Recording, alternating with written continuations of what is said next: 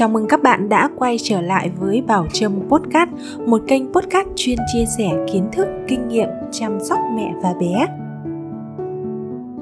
Có con không chỉ là niềm hạnh phúc của cả gia đình mà sự kiện này còn mang đến nhiều thay đổi trong cuộc sống của cha mẹ.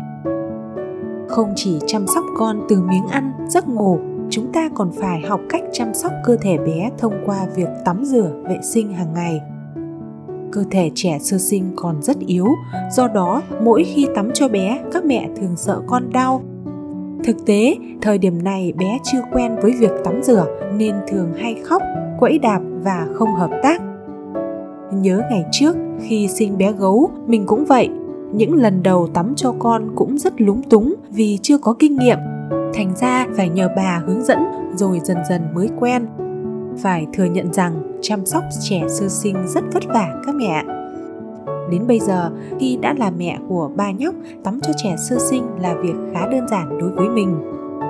Từ kinh nghiệm của bản thân, ở tập podcast ngày hôm nay, mình muốn chia sẻ với các mẹ cách tắm cho trẻ sơ sinh sao cho đúng, cùng với đó là những tình huống nguy hiểm có thể xảy ra khi tắm bé. Tất nhiên sẽ kèm theo cách xử lý mẹ nhé.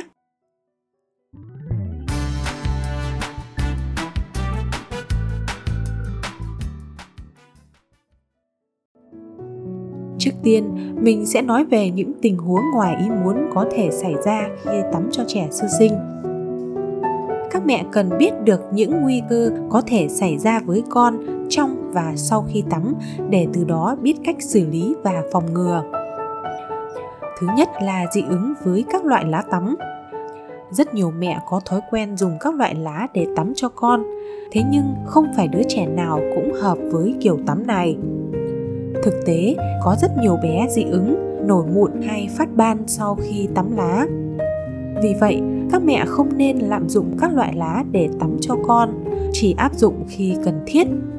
Lá tắm phải có nguồn gốc rõ ràng, không chứa thuốc trừ sâu và mọc ở những nơi không bị ô nhiễm nguồn nước. Nguy cơ thứ hai đó là bé bị nhiễm trùng rốn, nước vào tai, vào mắt. Khi tắm cho trẻ sơ sinh, đặc biệt là những bé chưa rụng rốn, nếu không cẩn thận sẽ bị nhiễm trùng rốn. Trong trường hợp này, các mẹ cũng đừng quá lo lắng mà dẫn đến luống cuống tay chân. Hãy bình tĩnh, xử lý bằng cách vệ sinh thật sạch khi có dấu hiệu nhiễm trùng. Về cách chăm sóc rốn cho trẻ sơ sinh, mình đã nói rất nhiều ở tập podcast 41. Nếu quan tâm, các mẹ có thể nghe lại. Với trường hợp nước vào tai, các mẹ hãy nghiêng đầu con để nước chảy ra ngoài. Cuối cùng, nếu nước hay sữa tắm dính vào mắt bé thì hãy nhanh chóng lấy khăn lau để con không bị cay mắt mẹ nhé. Trẻ sơ sinh thường không hợp tác mỗi khi tắm. Các bé sẽ quấy khóc, quẫy đạp, nghịch ngợm, chứ ít có bé nào chịu nằm yên cho mẹ thao tác. Cho nên hãy đặt bé ở tư thế thoải mái nhất, không ghì chặt người bé khiến cho bé khó chịu và sợ hãi. Đối với bé đã biết ngồi, mẹ hãy cho con chơi để con đùa nghịch.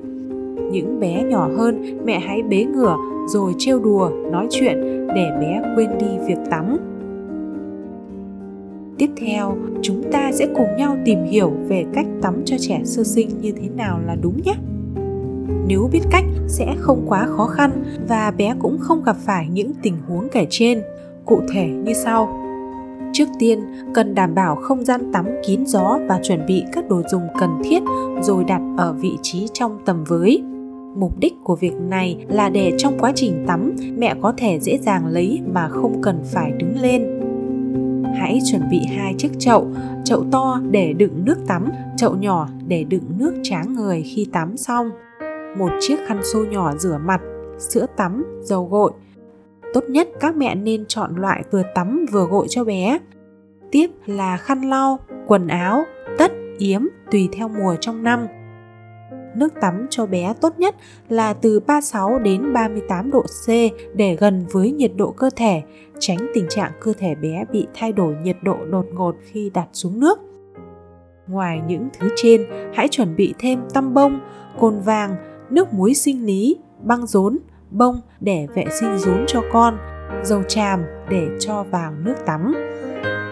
Sau khi đã chuẩn bị đầy đủ những thứ trên, các mẹ có thể tắm cho bé rồi đấy. Hãy bế bé nằm thẳng rồi cởi hết quần áo, tã bìm trên người, sau đó lấy khăn đắp lên người để bé không bị lạnh. Tiếp theo, dùng khăn xô nhúng ướt, lau mặt và lau kẽ tai cho bé. Lau mặt xong thì tiến hành gội đầu.